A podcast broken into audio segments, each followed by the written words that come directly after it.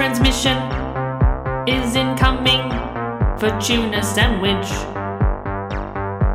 Transmission, there's a message from tuna sandwich.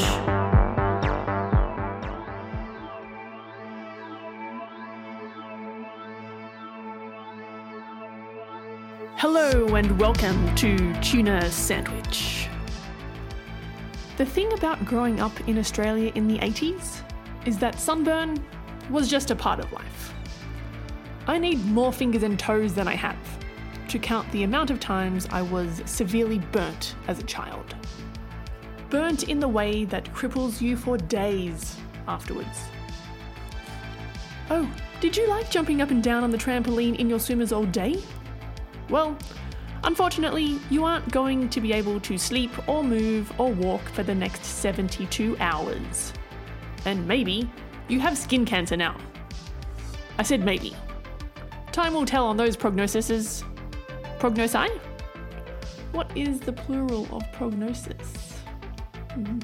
Anyway, the thing was that no one ever had sun cream because a tan was the most prized thing a person could have. Having a tan was the currency you needed to succeed in life. When we went to the beach, my family would pack one towel and an esky of gollywog biscuits. Yes, gollywogs. uh, I mean, what can I say? It was a different time. A different and more obviously racist time. Hey, welcome to Australia. It's 1985 and you better be tanned or get the fuck out of our girt by sea. It's not called the sunburnt land for no reason.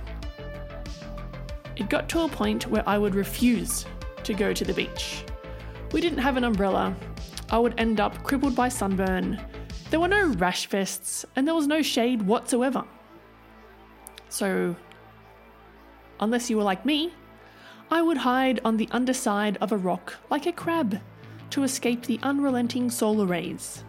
And eventually, I just refused to go and thusly was labelled the Beach Grinch. A label that unfairly stuck with me. Hey, I just don't want to be peeling layers of skin off my nose later on. What is the problem with that? The problem with that is that it wasn't what everyone else had planned. Pass me the olive oil. I'm getting cooked. I mean, sun cream only went as high as 15 as far as I remember. SPF just wasn't on the radar. So, whilst my family would oil themselves up with actual oil, I would be pale and white reading Babysitter's Club under a tree on my own, 500 metres from everyone else. Well, let's just say I've been an outcast since birth. It wasn't until maybe the late 80s that we started to learn about this thing called the ozone layer. And that Australia apparently didn't have one, or there was a huge hole over it and we're all getting super radiation from the sun every day. We're just a country of raisins. But that's okay, because that's how we liked it. When I was in high school, I changed high schools, moving from the inner west of Sydney to the northern beaches. And before I moved there, I don't think tanning had ever even crossed my mind in the 15 years of my life thus far. Everyone at this northern beaches school was tanned. And I'm pretty sure one of the PE activities at that school was sunbaking. Alas, me and my friends were the pale weirdos, and they'd call us Casper in the hallways. Okay, fast forward 15 more years from this time. I'm in my 30s now. I'm living in London. Everyone is pale in London. I fit right in. The best thing about living in London is the access to the rest of Europe.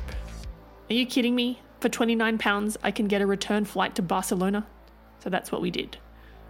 We went to a beach called Sitges, or Stigues, I have no idea how to pronounce it, in Catalonia, Spain.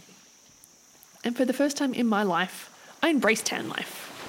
I think things mentally changed in my head because the sun did not come out in London. I mean, it's kind of fun at first, but then you turn the colour of a jellyfish and you can't even remember what the sun looks like. And your body just craves the vitamin D, let's just say that. So off to the beach we go, and me being smart remembered things from the 80s about ozone layers. And I was pretty sure that that hole in the ozone layer was only over Australia. So I'm like, finally, I'm at a beach in Spain. There's an ozone layer that's going to do its ozony thing. I don't need sunscreen. So I lay there under the Catalonian sun for hours. Such an idiot. Later that day, I get back to my hotel, and wow, am I red. I am so red that I get into a cold bath and just lay there slowly radiating and vibrating hot burnt vibes off my cooked body. But I couldn't stay in that cold bath. We had stuff to do. Three more days of stuff to do. So we walked to the nearest chemist, and I bought the biggest bottle of aloe vera gel they had and walked around the city covered in green goop for the rest of my trip. There are photos of me at the Sagrada Familia holding screams in because my skin was so fucked up. Eventually, we get back to London and my skin starts peeling off. So I did what any normal person would do. I kept all my skin in a bag and then left it on one of my co workers Pete's desk. Isn't that what everyone wants? A bag of skin? Anyway, the moral of the story is don't rely on the ozone layer to protect you. It doesn't give a fuck. Slather up. Slip, slop, slap. Be so pale you are translucent. And if anyone wants a bag of skin, well, I may just have some more lying around. Until next time, this is Tuna Sandwich.